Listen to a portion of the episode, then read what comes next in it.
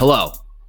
Today we have Corinne Malcolm, and Corinne is a professional ultra runner and coach. She has spent a lot of time in the research world as an environmental physiologist. So, what that means is she knows a lot about what happens to us as athletes in terms of the environment. So, what it's like with heat, uh, altitude, and all of the surrounding elements that happen to us. Corinne knows how to navigate. And right now is a perfect time to have a discussion with her because it's the middle of summer and it's hot. So we talk about that, how to acclimate to the heat and perform your best with those uh, hot elements. We also talk about the best way to figure out your own personal hydration. And we also do a deep dive on cramps toward the later end of the episode, which is really informative and super helpful. So I implore you to stick around to learn about cramps and how you can figure out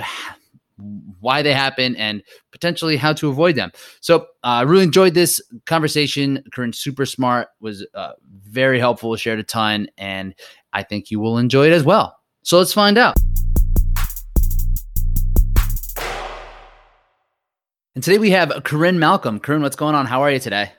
I am good. It's a weird sunny day in San Francisco. It's our foggy season, so it's pretty nice outside right now.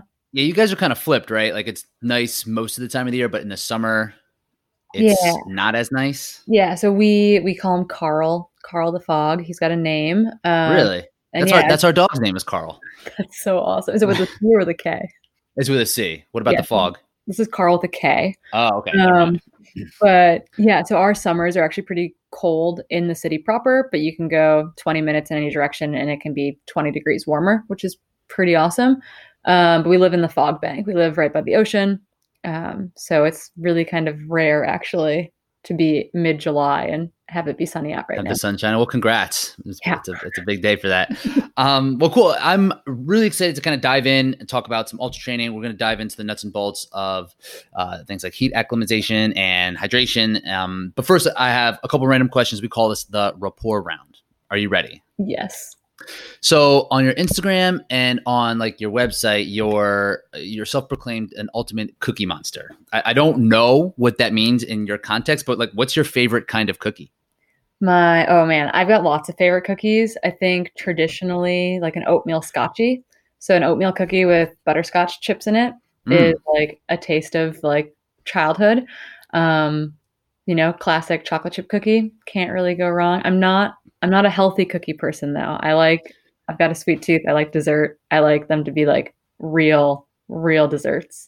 Yeah, like what would a healthy cookie like do you have an idea like is like those packaged ones like the protein cookies or what would be considered even a healthy cookie because right. even like a healthy cookie i'm like if you're if you're already there just do the real cookie yeah so mm. i feel like healthy cookies are, are like really dry or they like are like one half muffin like they've had stuff added to them like banana or zucchini oh. and so they're no longer like a cookie i like chewy crispy cookies not like cakey cookies so i'm a maybe i'm a cookie snob not a cookie monster well you've thought about it you've clearly thought about it quite a bit so i appreciate the the details on that my my girlfriend amy she likes cookies that are like dry and like uh like almost like shortbready type, I guess. You you could there's they're a good shortbread like they've, they've got enough butter in them. They definitely are are okay. See, I know what you're doing, but I disagree. I disagree with you both because I think you're right. Like chocolate chip, just chewy chocolate chip cookie.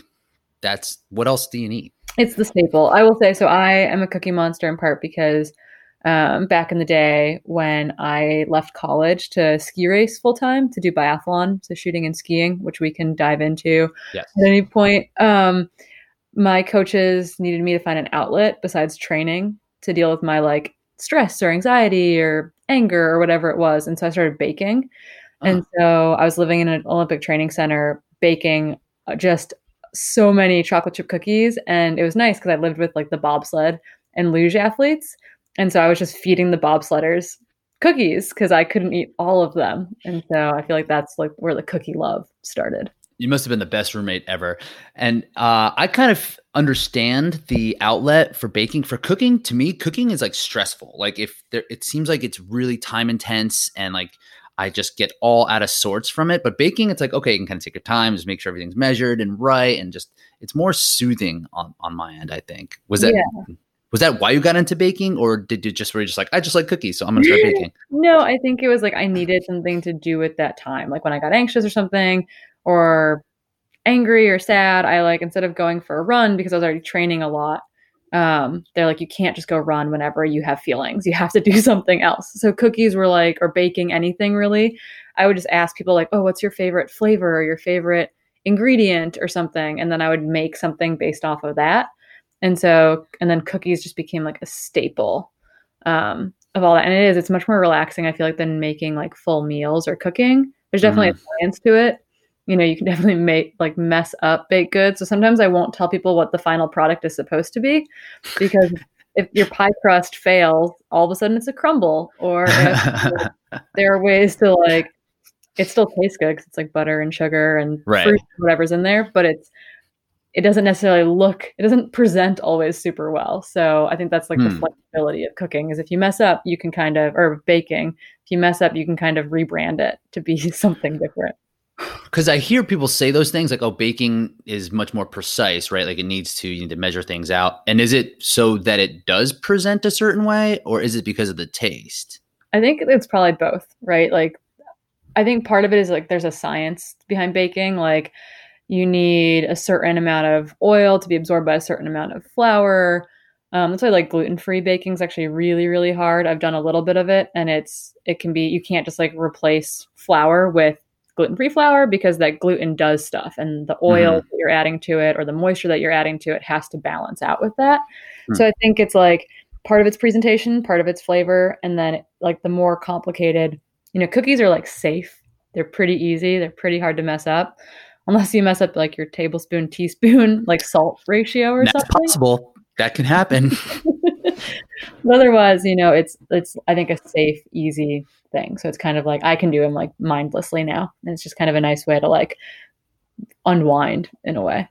Huh. That's such an interesting way to kind of come about it. And I, I guess it makes sense that you can't like your competitive outlet also being your stress reliever. I could see how that could get into some troubled territory. yeah, I think you know I was as a as a skier, it's kind of like like cycling in a lot of ways, where you're training just a ton of hours every week, and so I couldn't afford to continue to add you mm. know half an hour, hour long runs whenever I like had feelings to get out. And yeah. So I think on a on a recreational level, on a just like using exercise as a stress management tool, I mean the science is there. It's very, very positive. Just being outside has huge positive impacts on your health and well being. Um, but as a elite level athlete trying to make an Olympic team, and you're already training 20 to 30 hours a week, you can't really add another couple hours of activity without it needing to come out somewhere else. Yeah, you need to account for it somehow, or, and yeah, it just can't can't happen that way. So, cookies are as good of a way as I could imagine to, yeah, to spend that time. Cookie Monster is born. So I do want to talk about um, biathlon. Like, tell us a little bit about that, and like, tell me why it's really cool. Okay. So biathlon is a sport where I think it gets really popular every four years uh-huh. in the US when there's a Winter Olympics um, because we see it on TV and we're like, oh, this is a really interesting thing. Um, but it's not a big sport in the US in general. It's much more popular in Europe um, particularly in Eastern Europe, um, but Eastern and Western Europe. So biathlon is the combination of cross country skiing and shooting, so marksmanship. Um, it kind of is akin to like rodeo sports or lumberjack sports, where it was developed as a way for um, like militaries to compete against one another. And hmm. so winter, like winter mountain training um, in Scandinavia and other countries would you know, it became a competition outlet of combining cross country skiing or the physical fitness required to do an endurance sport with something like marksmanship. Um, and it's evolved a lot over the last 20 years, 25 years. It's probably longer now. It's probably more like 40. Um, it's evolved a lot. It used to be, you know, shooting glass targets. Um, and they used to only classic ski. Now we only, and classic skiing is like traditional skiing. It looks kind of like running. um, versus skate skiing, which is more like hockey skating, so kind of that lateral movement. Mhm. Um, so it's evolved a lot. Like now the the targets are electronic, i.e., you're not hitting a paddle and having the paddle come up. It's it can sense that it was hit, and then it shows that it was hit. Um, but it's still shooting a real gun. So people now they cross country ski with a 22, so a fairly small caliber um, rifle on their backs, which I think is why when we see it every four years, we're like, whoa. They're doing what? Where are they going with that? Yeah, yeah. Yeah. So I think it's you know it's a really cool sport. It people describe it akin to like running up a fl- you know running up several flights of stairs and then trying to thread um, a piece of string through the eye of a needle because you do you're skiing really really hard and then you're expected to come into a, a range um, and hit targets that are the size of like a silver dollar when you're lying down. It's pretty small to um, the size of about a cd when you're standing um, at 50 yards. And so you are your heart rate's up you come into the range and you're expected to hit five targets with five bullets. Otherwise you're penalized. So it's like it's this really interesting combination of this physical task with this mental and skill based task Does that end the competition with the shooting, or what's that time domain like? Like, how long are you skiing, and then like, do you go into the shooting and then keep going, or is it over then? yeah so it's kind of I don't know anything about it. I'm Yeah, just I, I know what it looks like. Yeah. so um, we have a number of different styles of racing. Um, the shortest being what's called a sprint, but it's not like we would think like 100 meters. It's um, seven and a half K for women and 10K for men. And those races only, they're called a sprint because they only have two shooting stages. So they're always, shooting stages are always preceded and then you go and ski again afterwards. So in a sprint race, you would ski for women two and a half kilometers, come in and shoot prone, so lying down. You'd leave, ski another two and a half kilometers, come into the same range, shoot standing, and then you'd leave there and ski another two and a half kilometers to the finish. So they're like set up in these big stadiums where like the stadium is set around the range, and then there are loops that leave the stadium depending on the race course that are about 2K to 5K long is the longest loop. Um, and generally speaking, most of the races, um, there's a couple different varieties. One like one that is two stage and some that are four stage. And generally speaking, the most common format is that you have to ski a 150 meter penalty loop as soon as you leave the range for every shot that you missed. oh, so it's a physical penalty. It's not at the. It's not capped at the end. Okay. Yeah. So there is one there is one style of race that is the longest of it. It's 20k for men and 15k for women. And in that race, it's four shooting stages again. Um, in that race, it's, it's considered a shooter's race because um, for every shot you miss, you get you're assessed a one minute penalty. Hmm. And so that's a weird one where you don't have a physical penalty; you have a like a time added Is situation. that just because of the time of the event itself is already long? I think it is actually. I think that race is actually the original format. Um, was like the like that was the biathlon race before, and now there's several different formats that you could race in any one weekend.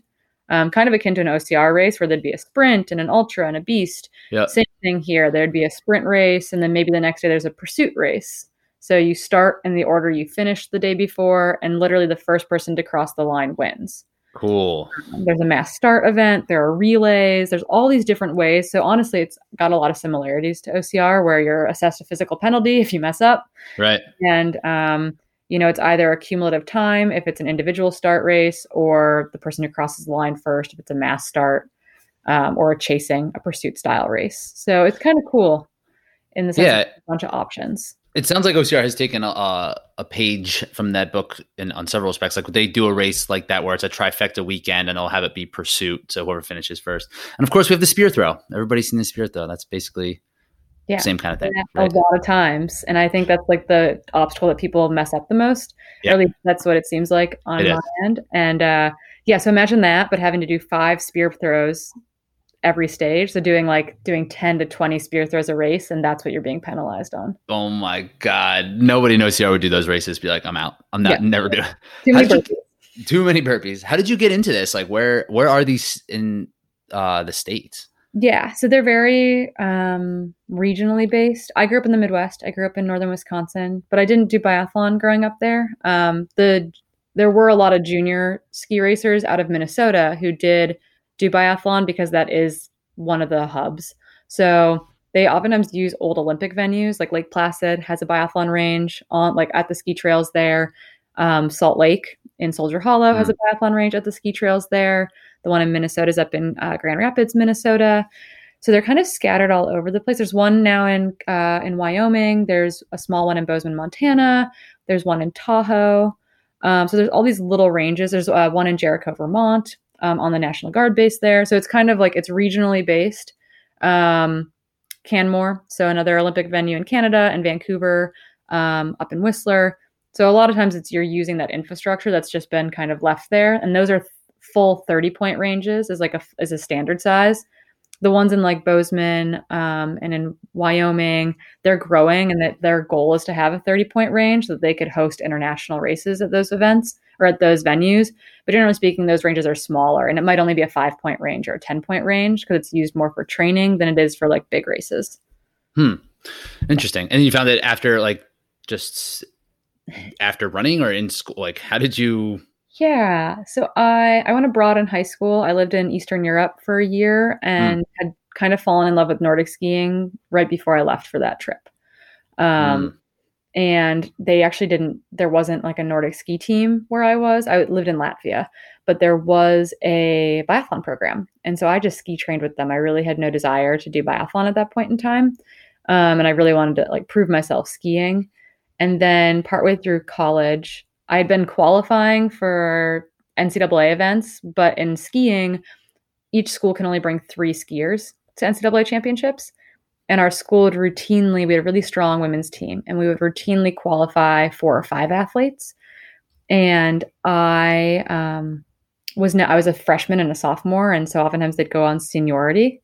Um, and I wasn't getting to go to NCAA's, and that was really frustrating for me because I saw skiing in college like this path, and I like mm. wanted to go to the Olympics, and I, you know, I needed to ski well collegiately, then I could go to a post collegiate development program, and then I could, you know, go to the World Cup and the Olympics, and um, felt like I was stalling out, and had gone to what we call junior nationals that spring. Even though I was a college student, I was still a junior in the ski world. Um, and got approached there. They're like, "You're skiing really fast. Have you ever shot a gun. And growing up in Wisconsin, I took hunter safety when I was nine years old. Nice. Um, so, so like, I have. Yeah, I have. Um, I you know gone to Boy Scout camp with my brothers and um, had shot a gun a little bit, and so um, I was so disenfranchised skiing collegiately, and didn't feel like I was being a good student because I like go kind of all in when I approach things. That mm. I um I dropped out of school my, after my sophomore, this the spring of my sophomore year of college, I dro- dropped out of school and packed up all my belongings and moved to northern Maine because there was a training group out there, and it was primarily who would be the junior national team for biathlon. So I moved out there having no real experience in the sport, and uh, made the did really well that year.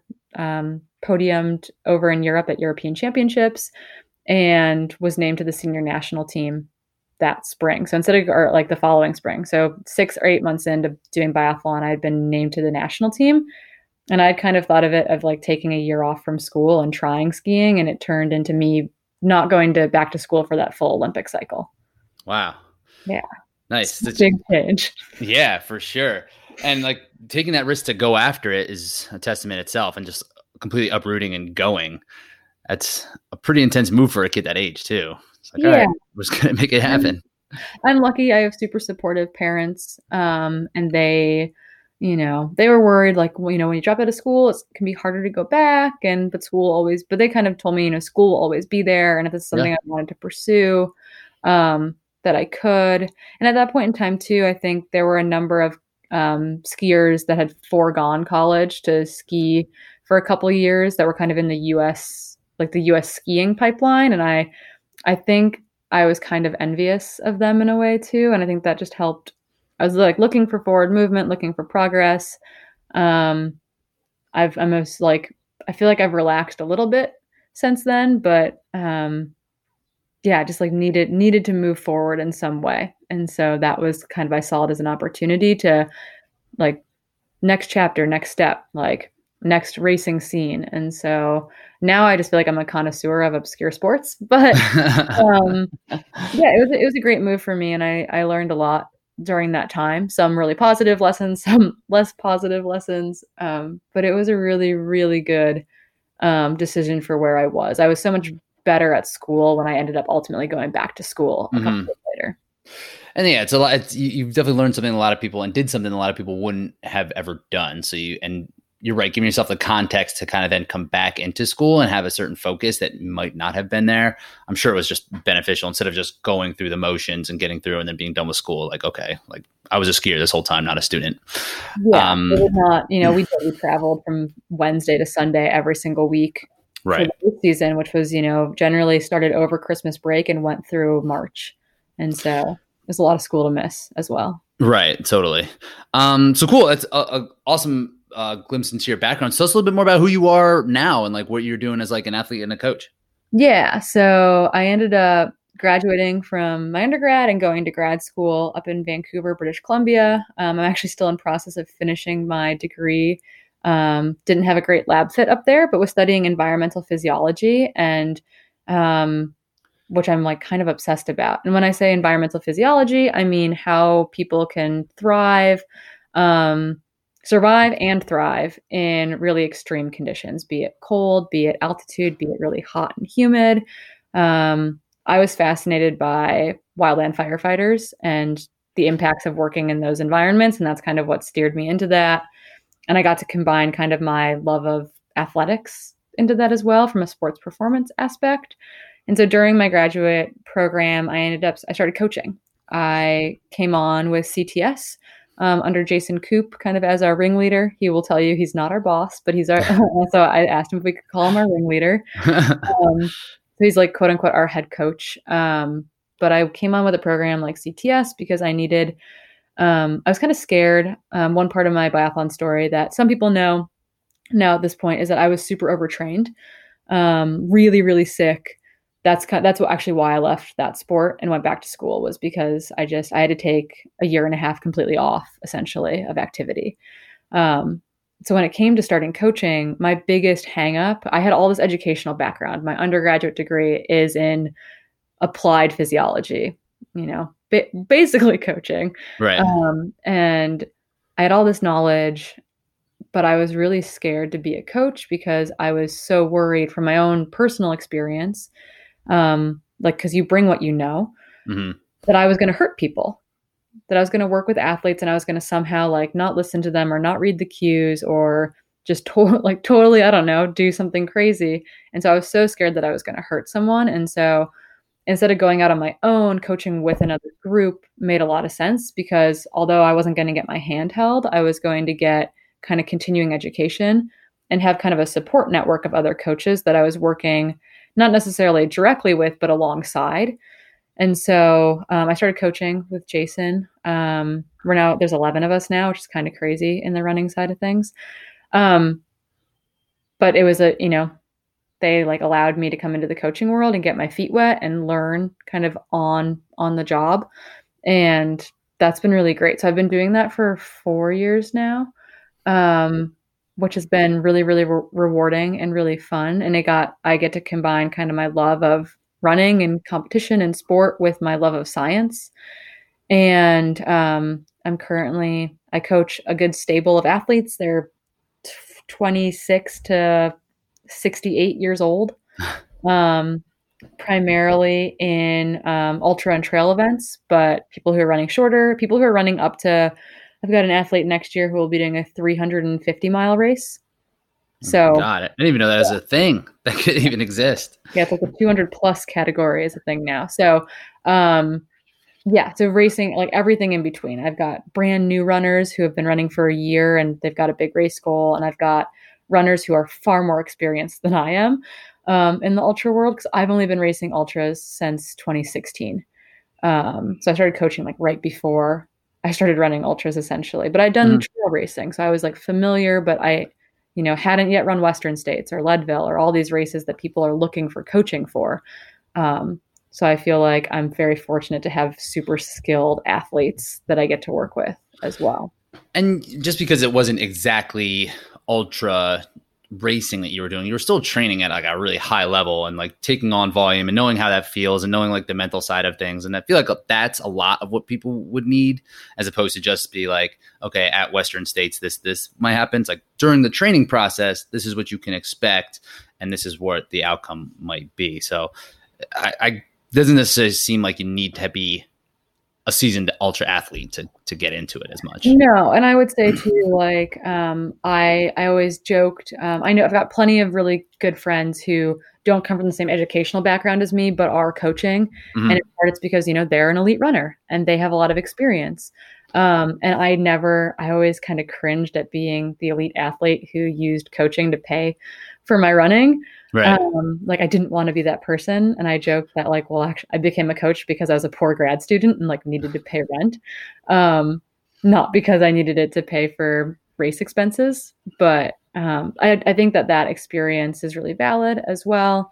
Um, there are definitely things that I've learned through doing these hundred mile races that I would not have. I could I understand the science and I understand the physiology, but there are certain experiences that I've had out there that I'm like, that will be valuable to someone else that I can right. But I also have, you know, I can turn to AJW or Jason himself and, you know, about a race that I haven't done to pick their brain on it if I've got an athlete doing something that I'm not personally familiar with. Right. And it's nice to have that support system system there as well. And yeah, you learn as you go.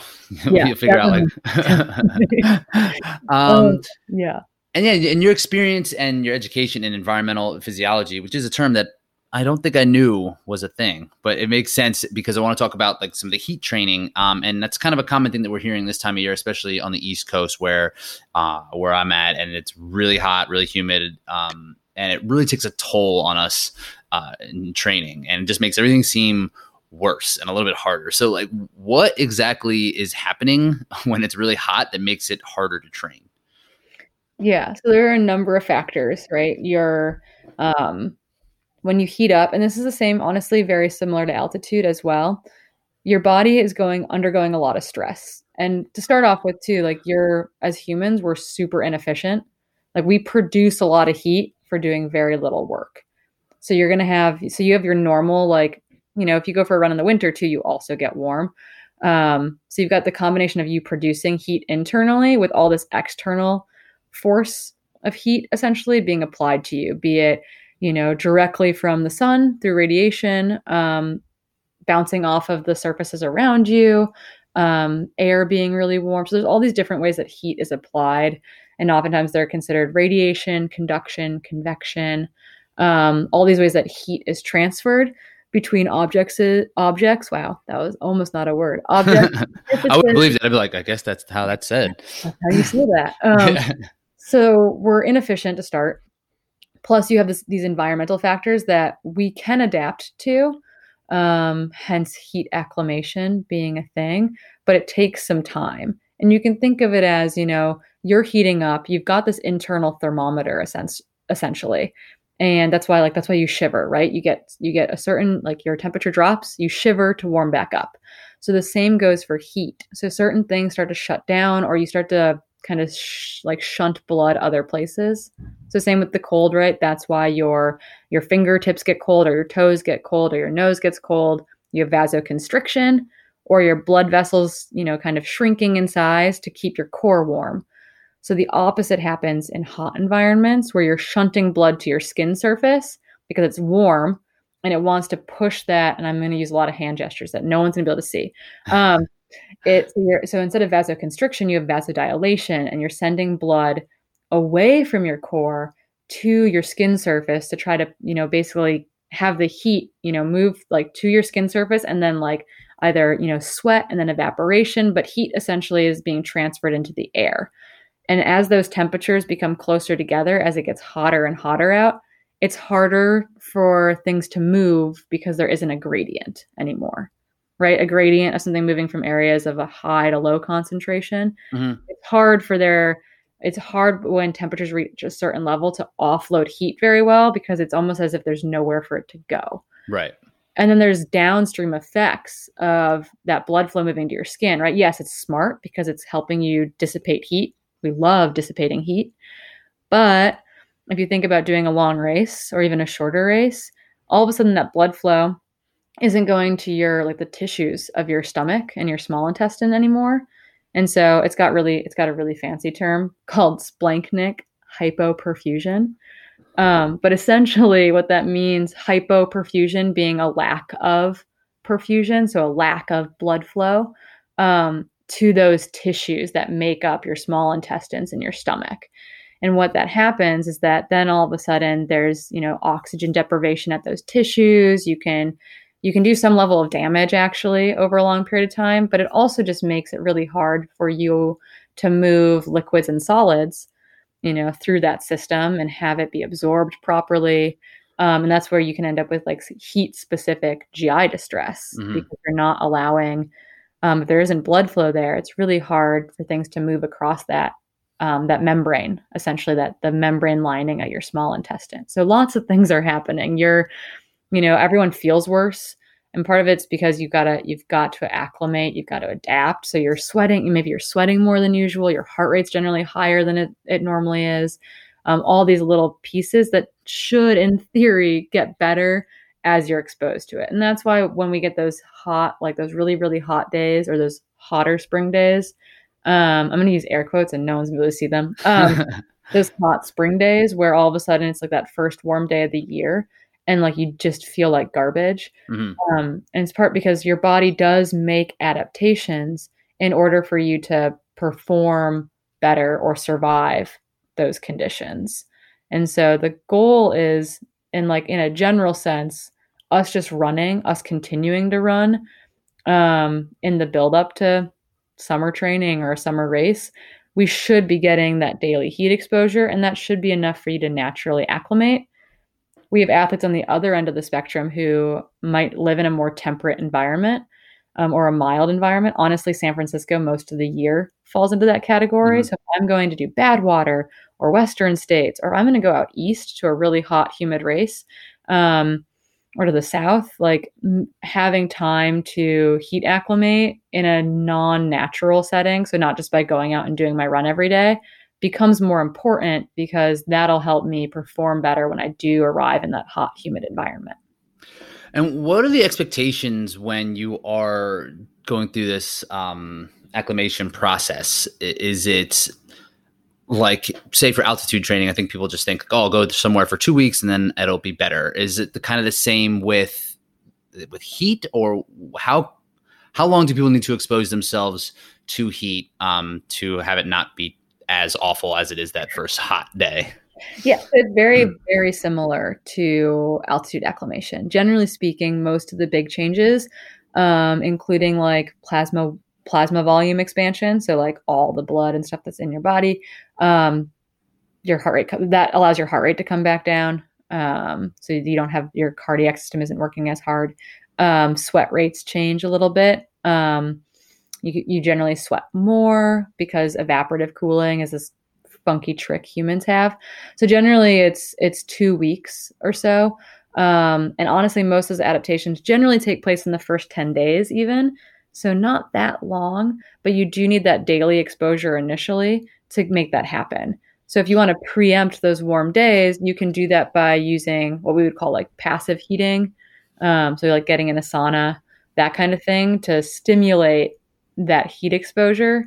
Um, otherwise, when I've got athletes who are transitioning to like a warmer, like the warmer season, as long as we don't have a race coming up um, and we're just going to naturally heat acclimate by going for our runs every day, mm. I'll take intensity and stuff out of the program because the quality of those workouts go down so much that it's unless they can get up really early or run really late or whatever it is to kind of circumnavigate those like you know those like da- almost dangerous temperatures um it's not worth them doing the really really hard work you're not going to get like extra strong because you're doing super hard work while it's really hot while you're not acclimated so i'm always looking for the ways to to make adaptations at the lowest cost to the athlete hmm. um, while maintaining the highest quality training we can Yeah, because that's a tough one, right? Because if your your race, say, is in, I'm just going to use Philadelphia as an example, is in mid June, um, and like it gets really hot in the first week of June or something like that, and you or or in mid May, and you have these important um,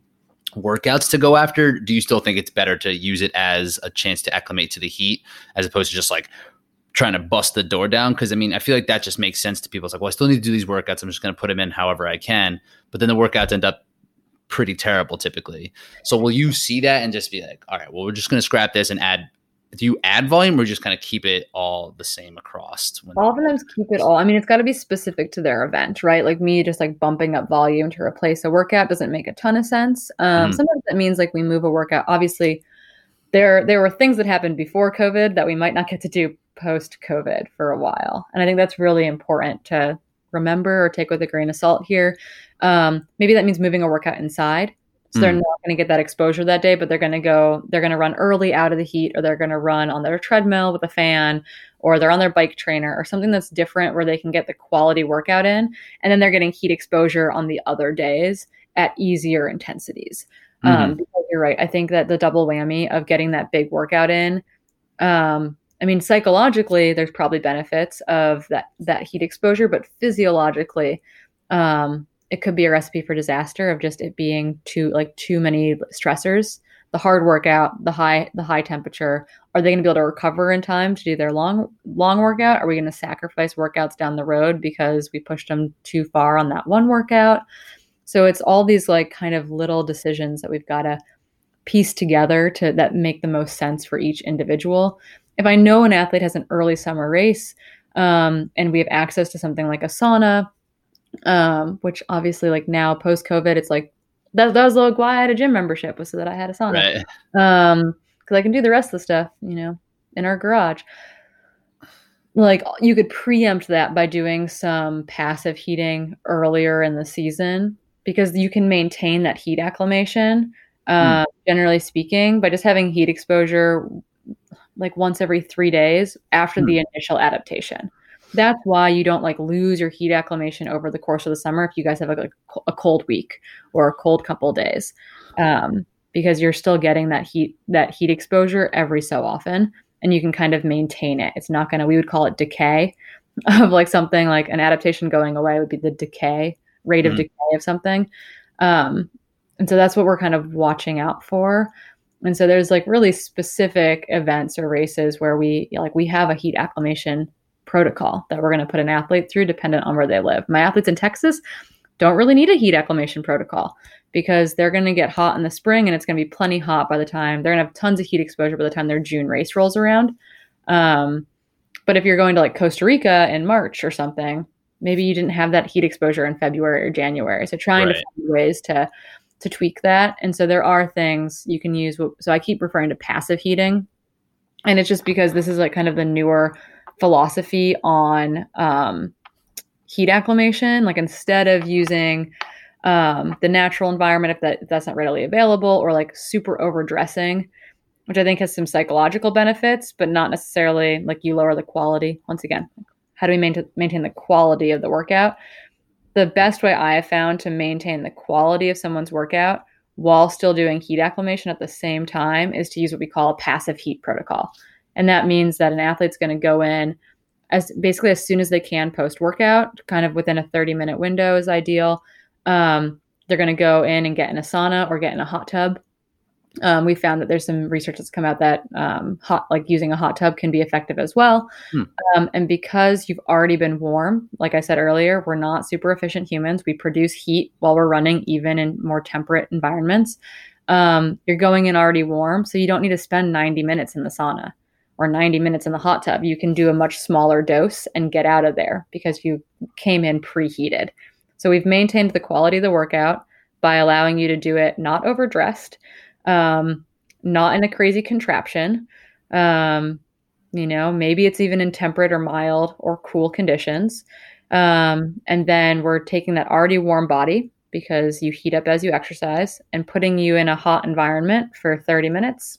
And you can kind of build into that and that's all you need to do it's a lot it's a lot easier than kind of the okay i'm going to ride my bike trainer in layers and layers and layers of clothing or I'm going to go for a run in layers and layers and layers of clothing. Um, and I like I've, despite knowing all this, I still have personally um, gone and done like a hike in layers and layers and layers of clothing because there's a psychological component I think to that of just like being uncomfortable and like Being sitting tough. Yeah. Yeah, yeah. I mean, and I don't think people like. I think showing up every day is a good way to uh, to acquire toughness. like running on the days that you don't want to run is a great way to acquire toughness. Mhm. Um, but I do think there's something psychological about being really warm and really uncomfortable and having to kind of sit in it um, and stew in it a little bit, like literally stew in it in a way. Um, but so I think that there's a place for both. But generally speaking, there's kind of this uh, we're seeing it used in a lot of national governing bodies. So, like, it's come out of like the Australian Sports Institute and the Canadian Sports Institute um, of using this passive heat protocol. So, sauna or hot water immersion post exercise. And yeah, they do it for two, they do, do it generally for 10 days to two weeks in a row. And then you can maintain that adaptation. This is like super nitty gritty and kind of very nerdy Bring it. maintain that though just by like doing a hot yoga session or getting in the sauna again um, or the hot tub once every three days is going to help maintain that decay because once again people are like okay i've got kona or i've got this thing coming up so i should do this like the two weeks leading into the race right and i'm like well no because it's really hard on the body so we try to space it out actually far enough for the race that it's kind of ahead of the taper um, so that you go into the race still feeling fresh So somewhere Um, like six six ish weeks or so out, so you can give yourself a chance to. yeah, I would say five to six weeks out, Yeah. maybe even four to six weeks out, depending on the person. You can experiment with this, right? You could do. There's no harm, no foul in doing this in the middle of the year, way away from all your racing, just to see how that protocol feels to you. mhm. It's You probably smart. Why Yeah. not do this for a week, um, or do it for 10, try to get seven seven of ten days in um, in January when you don't have a race coming up for a while. Um, that'll allow you to feel like how stressful is it for you? What kind of recovery do you need from it? How did you feel the following week, the next week after that? Like, there's no harm in doing in doing this again. Um, it's not like it's a one and done thing. Yeah. Um, so I think that that's kind of nice just to get used to that that stimuli. The one caution I have right now, and I think COVID's going to make this really difficult for a lot of folks, is that we yet to have, and I'm not, you know, I feel like infrared saunas are going to come out come after me after we have this podcast, but um, there is yet, and I really want to do this research project, so. Come after me and give me money to do the research project. That There you go. I'm Yeah. in. I'm in. Red Bull, hit me up. Um, but uh, there's no literature right now that supports infrared saunas. Like, we do not understand physiologically if it elicits the same effect as a normal dry sauna. Could you explain the difference between the two? Yeah, and I'm probably going to be wrong on this. So, a dry sauna is like a traditional sauna. At the Right. gym. It's Yeah. not a steam room. Most this is what most gyms have. Um, it uses like a heating apparatus just to make the room really, really hot. Um, it's just like a traditional Finnish sauna, which would have like a wood stove in it. So it's normally like a wooden room. It's just really hot and it's got a heating apparatus, but it's just the air temperature itself is made really, really hot. And it's called a dry sauna sometimes because it's not a steam room. Um, and generally speaking, it's just kind of like the gold standard for this type of stuff. Oh, that's what a lot of gyms have, particularly older gyms. They're gonna have this like traditional dry sauna, um, and they're great. That's like good dry heat. Steam rooms are really hard to sit in because of the humidity, Mm. because nowhere for your sweat to evaporate into. So you feel really hot at lower temperatures, which is why the East Coast in the summer is so difficult Worst. Yeah. um, because there's nowhere for that sweat to evaporate into to help cool you down. So that's the difference between dry, dry a dry sauna and a steam room. Um, you could just stay in a dry sauna longer, and you can generally stay in at higher temperatures. Um, an infrared sauna, they're newer. You see them in a lot of health spas. They're really they're very cheap. Like you could put one, and they're like you could have one in your house, in your bathroom, in your basement. Um, so I think they're getting a lot of a lot of play from a lot of folks right now because you can have them anywhere, and I think they make people feel good. But it uses um, UV light. I should look this up so I don't totally botch this. yeah. So an infrared sauna heats your body directly without warming the air around you. And it uses a light frequency to do that, which I don't quite understand. But you see it a lot in health spas and like detox, you know, it's a way to detox your body. Um, you know, there's some, I think there is some research with in a clinical population using infrared saunas.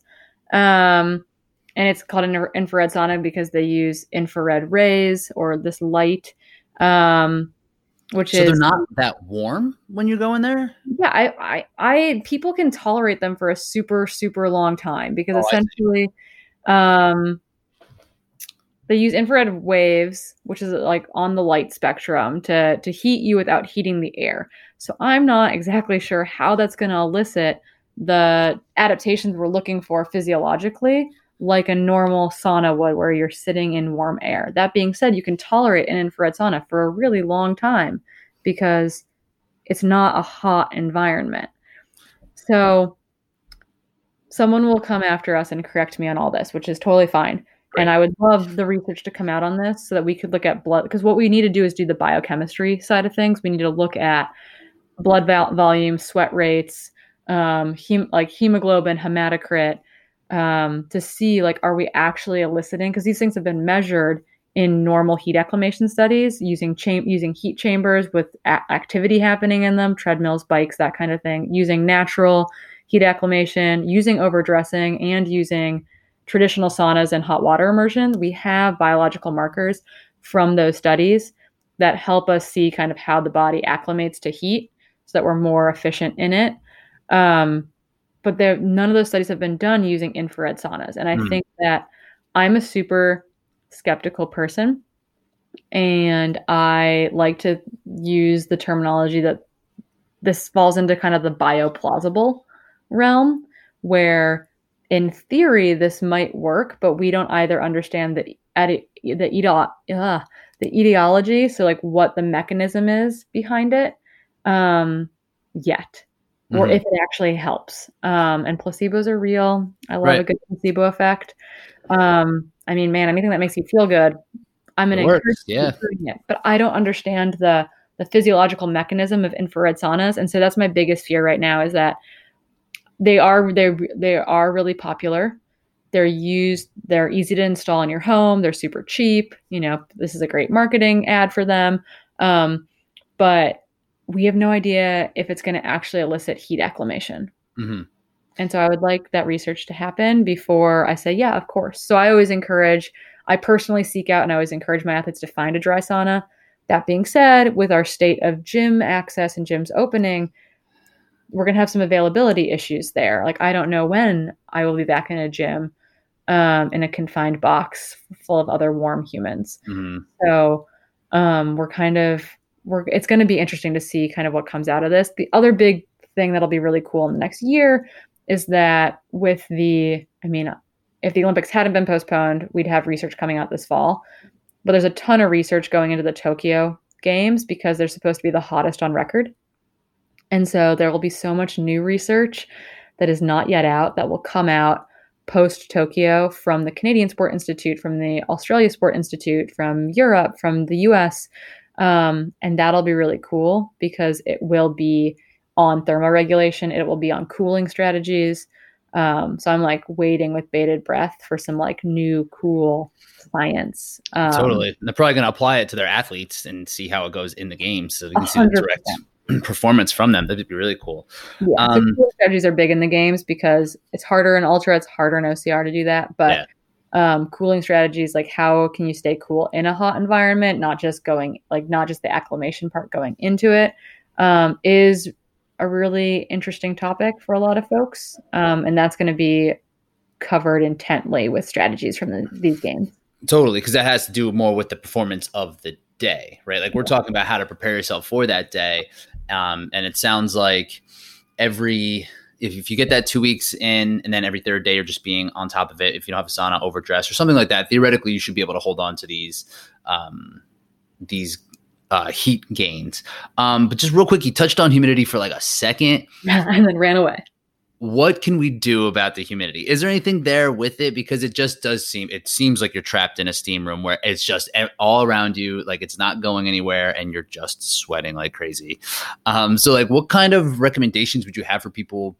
Like, do you acclimate the same way, or is it more about uh, in in competition during training, like cooling strategies that would be better for humidity? Yeah. So, unfortunately, humidity is a thing that can't like there is some research looking at like if you're training for a hot dry environment versus a hot humid environment like maybe that's where you would utilize a steam room just so that your body just i think but i think those ad- advantages are likely psychological not mm-hmm. physiological. Um, the issue with humidity is that one of the best ways for the human body to cool itself off is via evaporation. Evaporation being sweat evaporating off your skin into the air and literally pulling heat with it but that concentration gradient is important again. If the air is too humid, you have less and less evaporation because there's already moisture in the air. So there's nowhere for that sweat to go. Right. So that's like, that's why humidity feels so terrible. And obviously, the more humid it is, the worse we are at evaporating into it, just mm-hmm. from like, a, you know, concentrations based side of science. Um, that being said, cooling strategies are probably more beneficial or more like specifically beneficial to think about. So that would be things like um, pre-cooling would be including things like drinking like an icy slurry before the race um, or before your run because that's going to drop your core temperature a little bit. They actually don't advise it doing for the most part doing it during exercise because it could convince your body that it's colder than it is and like try to revert blood flow a little bit. Uh, Pre-exercise, drinking that kind of like you know that 7-Eleven Slurpee or yep. that um, that slurry like a water bottle with like crushed ice in it. Something that's going to be really cold will help cool you down. Um, generally speaking, that's why we like we jump we dump cold water and ice on people for two factors. One is because that is a really good way to cool down the cool yourself down in general if you're in a dry environment that can also be like extra things to evaporate but it's still it's still um, advantageous in a humid environment to put ice on yourself to put cold water on yourself to you know to dunk dunk yourself in that creek or that you know the water whatever it might be that is going to be helpful we get double lucky in hot dry environments because we can utilize that for evaporation as well whereas mm. you can't in the humid so i think though because you can't evaporate as much sweat in those environments, falling more maybe heavily or more being more reliant on cooling strategies during the event will probably make you feel better and probably help with that, you know, keeping your core body temperature a little bit lower for a little bit longer. Um, so we pack ice on people. Um, you'll see it in cycling, for example. They make ice socks, which are nylon baggy. Like you take nylons and you fill it with with ice cubes, and you tie it off, and they're like anywhere from like, mm, let's say like a tennis ball to, I mean, I made really big ones for Western states that were like ice logs, but you can put those in your like in your shirt, in your hydration vest, whatever it is, and you're going to hold that. Um, if you're a lady, you got a sports bra, getting ice down in those areas and having that be held on your skin is going to help keep you cooler as well. Um, so that I think is a really practical technique. Um, and then once again afterwards too, just kind of cooling yourself off as quickly as possible because your bo- your core body temperature is going to be elevated, and that's where people get into risk of like heat illness and heat stroke and that kind of thing. Yeah, and with those, eh, like during a race, that seems to be where you know people do get hurt, right? Because they're not really yeah. sure where where those lines are or or what it's going to feel like. Like I've never had like heat stroke. I don't know what it's going to feel like right before I have it, have that, yeah. you know? So like what kind of things can you help like prepare people for from like a safety standpoint when it comes to that because I know even just training here like right now it feels kind of scary sometimes to go out because you get those feelings so what should people do when they need to like listen to their bodies that way like is there anything specific that you can arm people with? So generally speaking, a really a really good thing to cue into is if you stop sweating, that's not a good sign. You're in the humid environment, you should be sweating. If you stop sweating, that's not a good sign. That's generally a sign of dehydration and your thermoregulation being really out of whack. Oftentimes, too, you'll like you'll stop sweating and then you'll even get cold. You'll feel cold even. Okay. You know, goosebumps. Um, that's a sign that you've kind of you're you've gone too far. You need to ease way back. I would just say like it's hard in a race scenario to like moderate your intensity. Um, but if you feel like all of a sudden you're not sweating as much as you feel lightheaded, um, if you're starting to actually get goosebumps or something, like slowing down is important because that's going to help you lower your core body temperature because you're going to stop producing as much heat. Um, I urge I'm kind of in the middle of the hydration camp when it comes to like how many like how much fluids you should ingest and it's definitely super individual. But I would say when you're walking into this really hot humid environment, you know, I would probably carry a water bottle on me even if I was going for a shorter run just so that I'm like staying on top of things because I'm going to definitely be sweating more than I more than I consume anyway, but at least I'm not in a huge hole when I finish the run because I've been taking a little bit of fluids. Um, so that's kind of like that's it. I think that's really important. Um, I'm not in the camp of like drinking to thirst, and I'm not in the camp of like having to take an X number of fluids on the run um, because I don't think either one is a great strategy. Um, there's generally a range that people fall into, um, and we recommend oftentimes that's like 16 to 42 ounces an hour, depending on the person. Which is so like huge, huge, huge difference. Yeah. That's like one soft flask or several.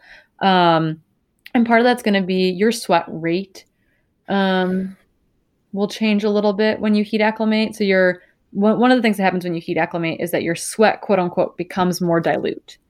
And that's not because you're like all of a sudden a genius and you're holding on to every single, you know, bit of electrolyte, but it's just because you're sweating. Your the concentration of your sweat goes down because you're sweating more. Um, becomes less salty when you're acclimated. Yeah. Okay. Yeah, it becomes less salty when you're acclimated. And they were like, oh, it's because you're retaining it. And it's like, well, it's not because you're retaining it. It's because you're sweating more. You, and you're sweating more because your body thinks that that's going to help cool you down. Um, so oftentimes, a couple times a year, you could go, you know, pee before you go for your run, weigh yourself after you pee. Go for a run for an hour. Don't drink or pee while on your run. For some people, that's a long time to not pee on a run, but – do that. So pee, weigh yourself, go for a 60 minute run, come back, weigh yourself. That, you know, like they'll be like, there's pounds and this many pounds lost. You know, you right. a certain amount of it to sweat. Obviously, you're you're losing fluids through other things like just breathing.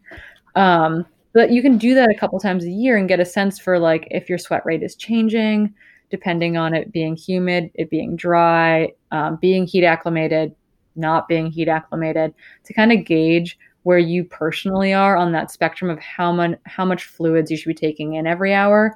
And I would just say when we're in like the dangerous time of the summer where it's hot and it's and it's humid, I would just carry fluids on me anyway. Maybe you don't need them, maybe someone else needs them. Um, mm, that's true. Maybe, like I've definitely been that mm. desperate person out there being like water. Um, so like obviously you know, we don't want to be giving everyone our soft flasks right now in a pandemic. But I mean, having water on you, you can douse it on yourself. If you know, I wouldn't, I wouldn't recommend you know dumping Gatorade on yourself or anything. But um, having that soft flask, you can also use it to kind of you know put water down your back or something to help you feel feel a little bit cooler for a bit. Um, but there's a wide range of how much fluids you should take in, and that's going to be super independent on how sweaty of a person you are um, how hot it is, how humid it is, and how long you're going for. And I just recommend taking in fluids on the run because um, you're not going to, the goal is not to replace all the fluids you've lost while you're running. It would be impossible and it would not feel good. But if you're taking in fluid and calories on your run, that's less fluid and calories that you have to make up once you finish. Mm. So just kind of trying to keep athletes out of that hole of being super dehydrated for the rest of the day or being super, you know, under calorically and end up in like a energy deficiency situation. Um, so that those are, I think, are the prime reasons. Um, you get dehydrated and you don't regulate heat as well. So taking in a certain degree of fluids is really important because when you get dehydrated, your blood, like the amount, your blood volume decreases um, because the like some of the obviously you're not like sweating out platelets or something, but your blood is becoming more concentrated. And so you're not going to thermoregulate as well. Mm. So you're allowed to be dehydrated to a certain extent. There's all these original studies that said, you know, if you're dehydrated by more than 3%, it's a huge performance decrease. Well, we know that you can be a little bit more dehydrated than that without having a performance decrease. But the more dehydrated you get, the le- it's like this vicious cycle of like all of a sudden when you're super dehydrated, you don't thermo like regulate well. And it's just kind of this continuous cycle of mm. like bad things. So that's another reason why, even on a shorter runs, taking some hydration or going into the run you, like you hydrated, so balanced, um, as opposed to super overhydrated or super underhydrated, is kind of a good place to be because you're going to thermoregulate really well or better. And that's what makes seems to make this hydration thing so tricky. And like, there's not like a rule of thumb, like how there might be for carbohydrate intake. You know, it's just like it's like ah maybe, and it used to be like don't drink at all, and I was like drink a ton. Now it's like drink sometimes. Drink holistically, yeah. Yeah, drink There, there um, isn't a great, there isn't a one size fits all, and that's okay. And I think that's part of what makes the science really cool is that it's not black and white. It's it's shades of gray, and understanding what's going to work for you is really important. And some of that's experimentation. So right now, all my athletes on their long runs, their their comments post long run is not necessarily like I, you know, at mile two, I saw a coyote. It's like, um, this is what I ate and this is what I drank during this long run. One, that's good practice for races, but two, it's just good to kind of see like, okay, maybe you felt bad because of this, or you drank this and um, you drank this and your stomach was upset. So it allows you, I think, tracking that kind of stuff, um, although could sound neurotic, um, is a good way to understand what's working for you, what's not working for you, and putting in the practice so that when you get to race day, you know what you can tolerate, you know what you can't tolerate, and you know kind of where your like happy like happy place is and all of that. I know, and it's, it's just like that's just the answer. You know, like you have to figure it out on your own. And like my least favorite thing is like navigating through like I don't know, if somebody posts a comment saying like a Facebook group or on Reddit or something like, "What do you guys eat and drink for a, a long run?" And then it's 50,000 comments and they're all completely different and it doesn't help at all. So if you ever burritos, yeah, like, I swear I had pickle juice and I ran a PR. It's like, oh, pickle juice, that's the thing, it. man. I need I that. The pickle juice study, that's my favorite. I'm kind um, of with cramping, so I, I like this is a whole other nerdy, nerdy realm. But yeah, no, it's it is so individual. It's really important to experiment. There is no like, you know, WebMD or i don't know healthline.com something. There's no there's no one answer for anyone. And generally like i write a column for iRunFar called running on science. And um, we try our best to find information that's really really applicable but is also really you know as factually accurate as possible without being super boring. Um, right and it, the truth is, is that we're we're still learning. Um, we're in this realm of, you know, particularly on the running side of things. A lot of the research that we have is off of Ironman athletes, is off of endurance cyclists, um, is off of much shorter distance running, and hmm. so we're in this place where we're still catching up on the research side. And honestly, exercise physiology is kind of this weird um, area science anyway because the sample sizes are generally small and they're generally college age males. So it becomes a lot more difficult if you are not a college age male to know how applicable the research is to you. And honestly, like we do have a lot of similarities across across the sexes, across the ages, but there are things that are going to be different that we're continually learning about. And so I always take research with a grain of salt despite being really nerdy myself. Um, I take any nutritional company's advice with a grain of salt, despite being really nerdy myself, because I mean they're marketing. all, all make marketing. money. Yeah, um, marketing is you know definitely a thing, and so um, I think it's really important to approach all these things with like a degree of skepticism and a degree of being willing to do the work. Obviously, like you know I don't coach on an N of one. I'm not like, well, this worked for me, so this should work for you. I try to gather as much information as possible to give people options. But you are an N of one, and what works for you isn't going to work for me or isn't going to work for your friend. And I think it's important to take the time to experiment within those kind of ranges that make the most sense. And maybe, maybe you're you drink a little, maybe you drink a lot. Um, yeah, I think it's important to be willing to experiment, and that's why you do the training. It's getting all that hard stuff out of the way, so the race day is so much smoother.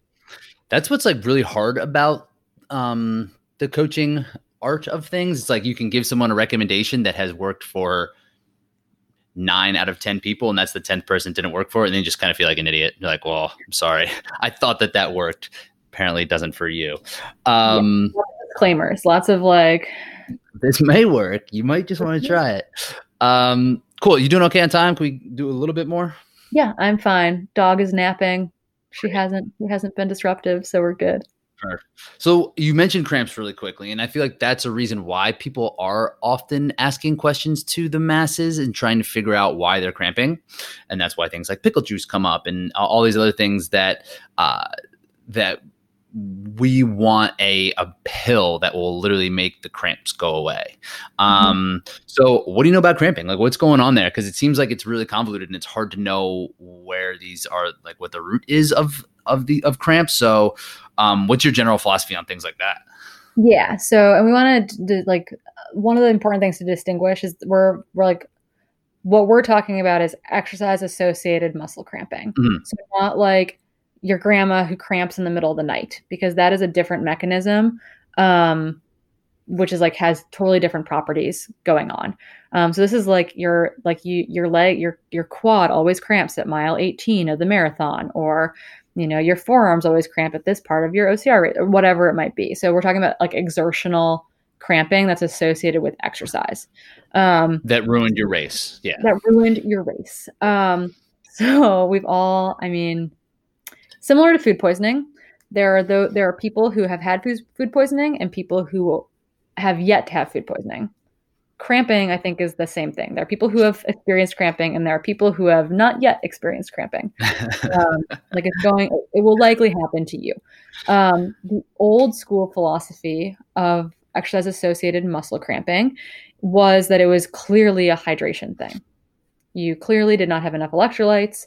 Um, maybe you're hypo or hypernatremic, so high or low blood sodium, um, and that is why you're cramping. It's an imbalance um, in sodium, and so your muscles freak out. They can't, you know, those potassium ion channels aren't working, um, and you cramp. So that was the kind of like the original thought.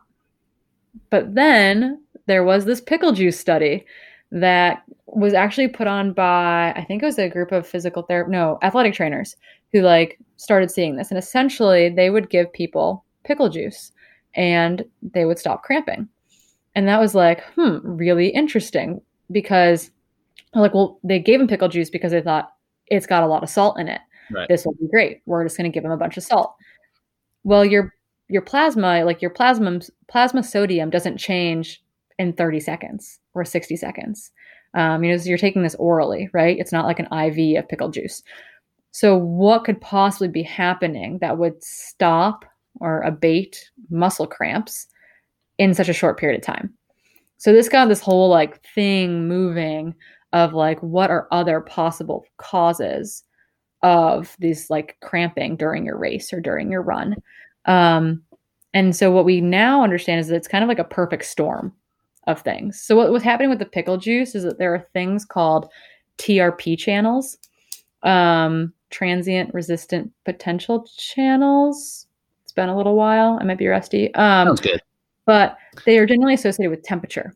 So they, they, it'll be like TRP one, TRP V8. Um, so there are these channels that are associated with temperatures um, because they're like it's a neural channel essentially. Well, you have some in your mouth and in the kind of the upper part of your throat or your oropharynx. Um, and the pickle juice was engaging with that TRP channel and was basically, or like the theory behind it is that it kind of sh- not short circuits, but it kind of like resets that neurosignal. Um, because what's happening is that you have your muscle is saying contract, contract, contract, and the Golgi tendon organs. Oh, sorry, my puppy is sneezing. Oh, bless you. Bless you. Um, so you have these TRP channels. Um, you've got your muscle saying contract, contract, contract, and you've got these Golgi tendon organs in your muscles that normally say relax, but they're being underpowered. So you're getting the signal contract, contract, contract. You're not getting the re- relax signal, so you're cramping. The muscle mm-hmm. is like in tetanus. Um, so you basically the TRP channel, you trigger it with a solution, and um, a solution being like a liquid source. All of a sudden, the cramp stops. And it's because it's almost it's reset that contraction relaxation relaxation pattern and it abates the current cramping. That does not mean it's going to keep you from cramping again. This is a temporary fix to a bigger problem. Um, the same thing so that's why like uh, there's been a bunch of companies as soon as that as soon as that paper came out there are a bunch of patents taken out on on like for this essentially to develop a trp agonist or something that would engage with a TRP receptor. Um, so basically, a lot of these companies have like cayenne.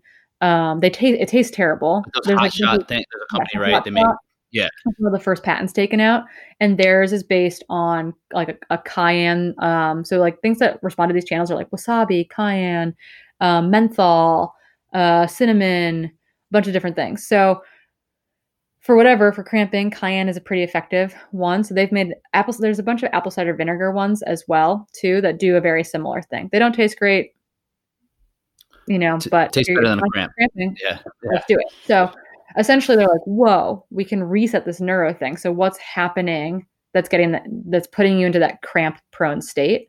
And so yes hydration status and nutritional status definitely play a role but they all it also could be that you went really hard harder than you're used to going. It could be hot so you're exerting yourself at a higher intensity. Um, there's all these different factors that are at play. So generally it's actually like this neuro fatigue from a combination of all these factors that basically deactivates those golgi tendon organs and so you're not getting the relaxation signal to pair with the contraction signal uh, which is really cool because it's not just your hydration status all of a sudden that's important. Um, that's why slowing down oftentimes can help cramps because you're not exerting that muscle as much. Um, so, what I have found with these TRP agonists is that their claims of, because um, they've had some third party testing, so people who are not actively um, involved in the company, i.e., like they are not like they're not paying for the study, which is good Um, because um, those are conflicts of interest from that research, these TRP agonists can have a cramping episode stop, but they're not going. Some of these companies have advertised that they can prophylactically keep you from cramping, uh, and there's no evidence to that right now. But it will abate the cramp if you are cramping. So that's like, that's good. Um, so yeah, so cramping's this really weird situation where it's a perfect storm of a lot of factors. Generally speaking, I see it not to like not to generalize, but I see it in a lot of guys in races, you know, halfway, a little bit more than halfway through, where they went out really hard. um, if you have you know if you have bilateral cramping or entire body cramps, that is definitely generally more in the um, hyponatremia camp where you have a major electrolyte issue. But if you have that one quad cramping or the one calf cramping or your hamstring or your forearms, that is more likely a perfect storm of generally like muscular fatigue, maybe some hydration stuff, maybe some nutrition stuff um, playing in. If you have entire body cramps um, that are bilateral, so on both sides of your body, that is more indicative of a major hydration issue like a hot like you need to go to the hospital hydration issue mm. um, not a um, not a minor quad cramp um, and minor quad cramps can put you on the ground for sure i hurt yeah minor one hurts bad not but. great um, but that's why also oftentimes if you stop and you stretch out that muscle you can kind of like re-engage the Golgi tendon organ, and all of a sudden it'll get the message to relax. Yeah, and right. Keeps going down the trail for ten more minutes, and then it's going to cramp again. So it's kind of like it gives you time to reassess what may, what might be causing the cramp, um, and try to get back on track but those those TRP agonists, those that pickle juice, whatever it is, isn't going to prophylactically keep you from cramping again. You have to like do the other stuff, like you need to eat, you need to drink, you need to maybe slow down for a little bit so that you can cool off. Um, those things are what's going to keep you from cramping 10 miles down the road. Um, but stretching a TRP agonist is gonna what's gonna like break you out of that cramp right then and there. Um, that's what kind of why salt pills probably fall into that same category. Right. Is probably a TRP effect, um, not a prophylactic cramping effect. The other cool thing about TRP channels is we're going to see some more research on it, I think, here soon. Um, one of the TRP channels corresponds to, to menthol, so mint, um, and it gives you a sensation of cooling. So there are performance studies being done where people gargle um, or ingest a product that has a lot of menthol in it Mm. um, to see if it if the sensation of cooling boosts performance. What I will say, like how cool is that? Like for one, very cool. Two though, that does not mean that you can stop doing things to keep yourself cool. So Ah. like there's, there's the double like the double edged sword there, right? Like yes, like this could be performance boosting because you feel cooler, so psychologically you can like push your body more, but that does still mean that you need to like be doing things to actively cool yourself off. If it's a really short race, not as important. Longer racing, you still need to be actively seeking a like a, a way to cool yourself down because the menthol is not going to cool yourself down. It's just going to make it's going to give you the sensation of being cooler than you are. Hmm. And it, it's interesting because to me, like what I was thinking now, like cramping just kind of sounds like uh like the CD is skipping. So you just have to like wipe it off a little bit. It'll probably keep skipping again, but if you can figure out ways to like wipe it down with a cloth, it'll be better. Um, CD skipping not as big of a, an issue these days, but um, analogy though, I think your I feel like your audience probably can picture a CD skipping. yeah, maybe in like ten years I'll, I'll have to come up with something new. But I think now it was still it still works okay. Um, and it sounds like we're kind of right on the cusp of figuring out. But there's it seems like there's a lot of different like types of these pathways to kind of really dial in. Is there anything exciting that you know of like that or that you're looking forward to coming out about cramping or wh- what do you foresee that being or is it going to kind of be what what I- what seems to kind of happen with all of this stuff like even how you just mentioned with uh, the gargling of, of the menthol it's like this is going to help but not but it's going to help with everything else that you're doing and it's something else that can be a benefit as opposed to being like the thing that now you do where i think people just want to take that HotShot drink and that be the thing um It's a good band aid. It's not the solution, but it's a great band aid. I will say what I think I'm most excited about, honestly, just in all research in general right now, is um, the realization, the vocalization that we need to have female test subjects mhm. because we, although we are biologically similar, we're also biologically very different, and so there and it's i from like a researcher standpoint I, I i completely understand why women have not been used in research studies as much as their male counterparts. Like it is the studies take twice as long. Um, like i've helped run studies that were on just female test subjects and from like an apparel side um, designing designing jackets but it's it takes twice as long because you have to hit in the same cycle and if you can't get people to come in during you know two times during this phase of their cycle, you have to wait till the next month for them Mm. to come in. Mhm. And so it is very difficult, but that's not a reason to not make it important. And so I think there are studies that will be even older studies that are going to be revisited to get a better understanding if they if it if women respond the same way. And so I think that will be very interesting. And I do think there's going to be some mechanism mechanism stuff that comes out of that. Um, that we might then all of a sudden understand the material better anyway as we revisit it with a different test pool.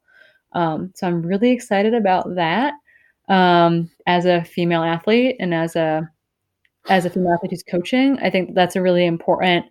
Not I don't I don't feel like we've been it's been this intentional neglect. Um, I understand the cost that goes into this research, um, but I do appreciate people like the NIH, and it's gotten better on the health side of things. It's gotten way better in health research, clinical research.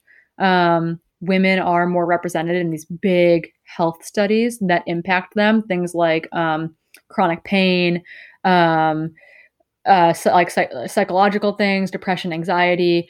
Women are much more represented now in those studies than they used to be, which is good because those things affect women at larger rates than men in a diagnostic setting. However, with exercise physiology, that we have not had that pressure. Um, the NIH basically wasn't going to give grants if you didn't have gender equal studies. Um, we haven't had a bit, you know, there isn't a big grant giver in exercise physiology that's made the same Right. statement. And so it's on researchers, it's on, it's on, you know, and I hate for it to be on young female academics to be the ones who make it important. Um, but it's going to be on the researchers and the companies who maybe are helping fund the research to make that an important thing. So although it's not like a we're going to solve the mystery of cramping or we're going to, you know, solve I don't know, solve something else, I think it's important to um, get a better understanding of physiology and gender by understanding female physiology more. And that's important. And that's ultimately going to help more people like across the board if we can make sure everything is even though we understand what's going on with everyone. Um, and that's something that's interesting that you bring up about research and just things that I don't think a lot of people do understand because you read these studies and you take it as as fact or you read it you don't read the study most likely you read it from somewhere else or you catch information from somewhere else you just think that it's been vetted and it's this whole thing you don't realize it's on college aged bros and has nothing else to do with uh, like like any age or gender College age bros to do anything. It's great. anything It's great.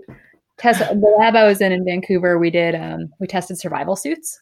Mm. So we would put we'd put generally college age boys in um, I guess college age men to be technical in um, survival suits that were designed for ships.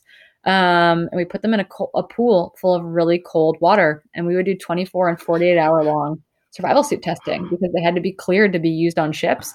And I don't think we ever had a female test subject, not for lack of trying, but just because you couldn't pay them enough money to yeah I feel like i'm doing better things Well, with my time four hours. yeah Um, Um, so, but And it, it- and it's important like and you and you, you said there's you know the time element and with time increases the cost i'm sure too like it like everything that gets elongated it's more cost associated with that so um it is good that things are going to go back and kind of figure out retroactively like how these work across genders because i think that is that's huge yeah, and even ages too. I think it's really important. Um, Hmm. Miss out a lot of information on our older on older athletic populations, um, and I think in particular for endurance and in, and strength and conditioning studies, that's going to become really important too because you know at a certain age you have it hits women earlier than men, but you you have like pretty dramatic mus- muscle loss, and there ha- there's been some research, but I think that it, they deserve more research. As a as a going to be steadily aging athlete i think we should all be like fired up about that research happening um, because hormone levels are different right? We've got Mhm. postmenopausal women we've got men with lower testosterone levels um, you know how like understanding how you, they respond or what the ideal strength and conditioning program is going to be for that population i think is important and is valuable on like a general health level but also on a performance level. And we don't have a lot to go off of oftentimes when i'm working with you know a handful of athletes in their 60s and that's you know the, the studies on 22 year old men is not going to be always applicable to these guys. Right and then it kind of goes back again it's like well i think this will work yeah oh yeah. I'm like i think this workload will work. And i think the biggest thing is for older athletes it's just been understanding that you need more recovery time in between hard efforts and like Mhm. figuring out the best way. So i've moved away from like a traditional seven day block or you know with athletes like a traditional week and looked at their training in a 10 day window or a 14 day window as far as how i space activity. And i think that's been really helpful as opposed to being like stuck in this like okay with this one in seven days we need a long run and we need an intensity session and we need you know i think it's been nice to look at it outside of the traditional like seven day calendar window Yeah, and the only reason it was a it was like that is because of the calendar, right? Like because people were off on Sundays, they could run a little bit longer. And now maybe in this COVID world, people are are home a little bit more. They can play around with it. Some, yeah. There's one guy who I coached the exact same thing. He's like, well, I'm home now, so I can train really whenever. And we did that. We spaced it out quite a bit more, and he's been doing awesome. So now it's Yeah. time to kind of test that kind of stuff out for sure. yeah we've been testing too none of my athletes took big volume increases but they all are sleeping more and spending more time with their families and i think that's been the biggest boon of cutting out those commutes is not like oh now i can train 15 hours a week it's like oh now i can actually sleep eight hours a night and I think like we'll see huge performance gains adaptations from little like the like doing the little things as opposed to being like oh now i can do two long runs a week or i can do an Right. intensity session it's like no no no how about we sleep and we like you can like make sure you make family dinner now. And then whenever there's races, we'll see how well you do whenever whenever they come around. Um, well, cool, Corinne. I don't want to take you all day. So, um, what are some of your goals coming up this year? Are you adjusting on the fly, or what do you got? Are you preparing for something as if it's going to happen, or I don't really know what's going on. Yeah. So all of my races for the entire 2020 calendar, I just had stuff planned through the end of August, um, like going over for like the big UTMB week, um, kind of the standard, you know, end end of a lot of US ultra runners seasons. Um, so everything's been canceled.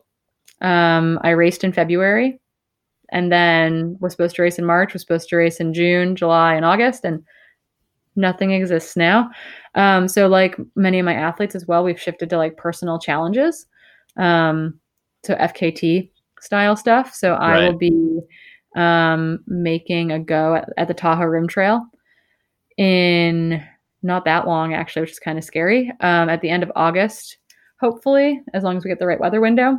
So 170, 172 miles, I think. Um, Krissy Moehl has the record um, in just under 48 hours. And so that's that's the goal is to run a very long distance, the longest I've ever run. I've never run more than like 102, I want to say. And so this will be a big a big jump up, you know, an all-nighter type of scenario that I haven't I haven't done before. So I'm really excited. I've got a lot of athletes who race 200 mile races. Um, so this is kind of my my chance to experience um, what I've been putting them through. So I've been it's been really fun because I've gotten to do a lot of um, a lot less like hard running workouts and a lot more like fast packing. So like an overnight fast packing trip where maybe we cover 50 miles in two days or 60 miles in two days and we go and just like do a lot of hiking and running essentially with you know bigger packs than we'd normally run with but smaller packs than you'd backpack with mm-hmm. uh, to cover a bunch of terrain and that's really fun i get to be out in the mountains um, and I'm not doing track workouts, and there's something nice about that right now. Right. How uh, how high up would that be? Like the whole time? Will you be like incredible at an incredible elevation the entire time? It's not. It's it's definitely much higher than I think. I, I bet. I think we're just above sea level here. I think it's technically downhill to Ocean Beach, so I'm probably at like 48 feet or something. Right. Uh, let's see, 64 feet. I'm at 64 feet above um, above sea level. So right now, as we speak. Right now, uh, if I go upstairs, I gain a little bit, but um, so it will be higher than what I'm living at right now. But we've been going up to the mountains um, on weekends or during the week just to try to get in get in a long run up there. Um, and it is so it's kind of moderate high. Um, I'll spend a lot of time kind of in that like five to seven thousand foot okay. range. The biggest thing is just going to be it's really hard on the lungs because you're just like you're breathing in like dry, dusty air for a long time and that can that can wreak havoc on you after a while. So mm. we'll see. Uh, well, cool. That sounds like a blast. I think, right? That should be fun. Um, and where can people find you on like social or internet or um, your website? Yeah, so I'm just Corinne Malcolm, um, which is kind of a funky smell- spelling, but we can. I'm sure you have fancy ways of linking that, but I have no I fancy name. Just my first and last name. Um, there aren't a lot of. I'm lucky there aren't a lot of Corinnes and there aren't a lot of Corinne Malcolms, but I'm on Twitter, Instagram, Facebook, um, and my website is also www.corinnemalcolm.com. So pretty easy to find me everywhere. And the coaching website is CTS, right? Yeah, so it's uh, www.trainright.com, mm. um, and you can contact us through that. Um, there's also a contact button through my Instagram account that emails to my coaching email address. So very cool. Awesome, Corinne. Well, I appreciate you hanging out, dropping some awesome information. I think it's gonna be really helpful for people, especially this time of year. And, and um, when we're able to train and race a little bit more, I think it'll be very practical for them. So I'm gonna hit stop on this, but we'll stay on the screen and it'll be good okay. to go. So just signing off. Thanks for hanging out. Thank you.